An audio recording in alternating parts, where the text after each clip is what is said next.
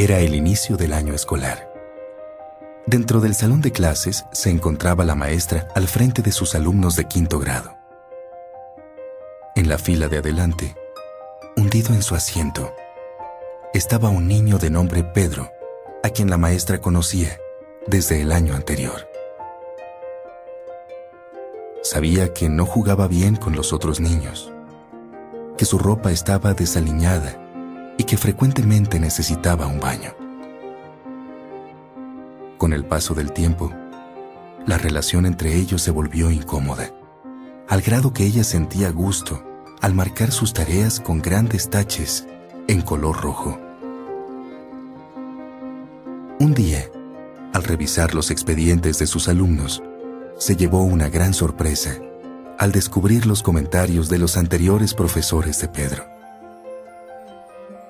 Es un niño brillante con una sonrisa espontánea. Hace sus deberes limpiamente y tiene buenos modales. Es un deleite tenerlo cerca. Pedro es un excelente alumno, apreciado por sus compañeros, pero tiene problemas. Su madre tiene una enfermedad incurable y su vida en casa debe ser una constante lucha. Otro maestro escribió, La muerte de su madre ha sido dura para él. Trata de hacer su máximo esfuerzo, pero su padre no muestra mucho interés. Y por último, Pedro es descuidado, no tiene amigos y en ocasiones se duerme en clase. La maestra se dio cuenta del problema y se sintió apenada. Más aún cuando al llegar Navidad, todos los alumnos le llevaron regalos envueltos en papeles brillantes y hermosos listones. Excepto el de Pedro, que estaba torpemente envuelto en papel de una bolsa del súper algunos niños rieron. La maestra encontró un viejo brazalete de piedras y la cuarta parte de un frasco de perfume. Minimizando la risa de los niños al exclamar, ¡Qué brazalete tan bonito, Pedro! Poniéndoselo y rociando un poco de perfume en la muñeca. Pedro se acercó y le dijo, Maestra, hoy Usted huele como mi mamá. Ella lo abrazó y lloró. A medida que trabajaban juntos, la maestra percibió que a Pedro, mientras más lo motivaba, mejor respondía. Al final del año era uno de los niños más listos de la clase, volviéndose su consentido. Ambos se adoraban.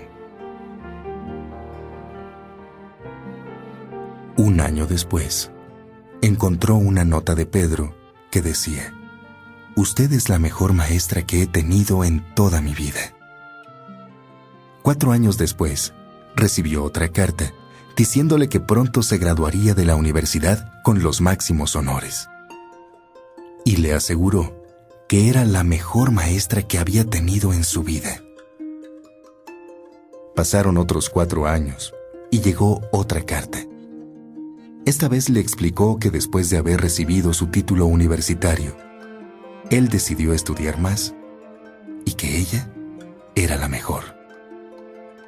Solo que ahora su nombre era más largo y la carta estaba firmada por el cardiólogo Pedro Alonso. El tiempo siguió su marcha y en una carta posterior, Pedro le decía que había conocido a una chica y que se iba a casar. Explicó que su padre había muerto hacía dos años y él preguntaba si ella accedería a sentarse en el lugar que normalmente está reservado para la mamá del novio. Por supuesto, la maestra aceptó. El día de la boda, lució aquel brazalete con varias piedras faltantes y se aseguró de usar el mismo perfume con el que Pedro recordaba el calor de su mamá. Se abrazaron y él susurró al oído de su maestra preferida. Gracias. Gracias por creer en mí. Muchas gracias por hacerme sentir importante y por enseñarme que yo podía hacer la diferencia. Gracias, maestra.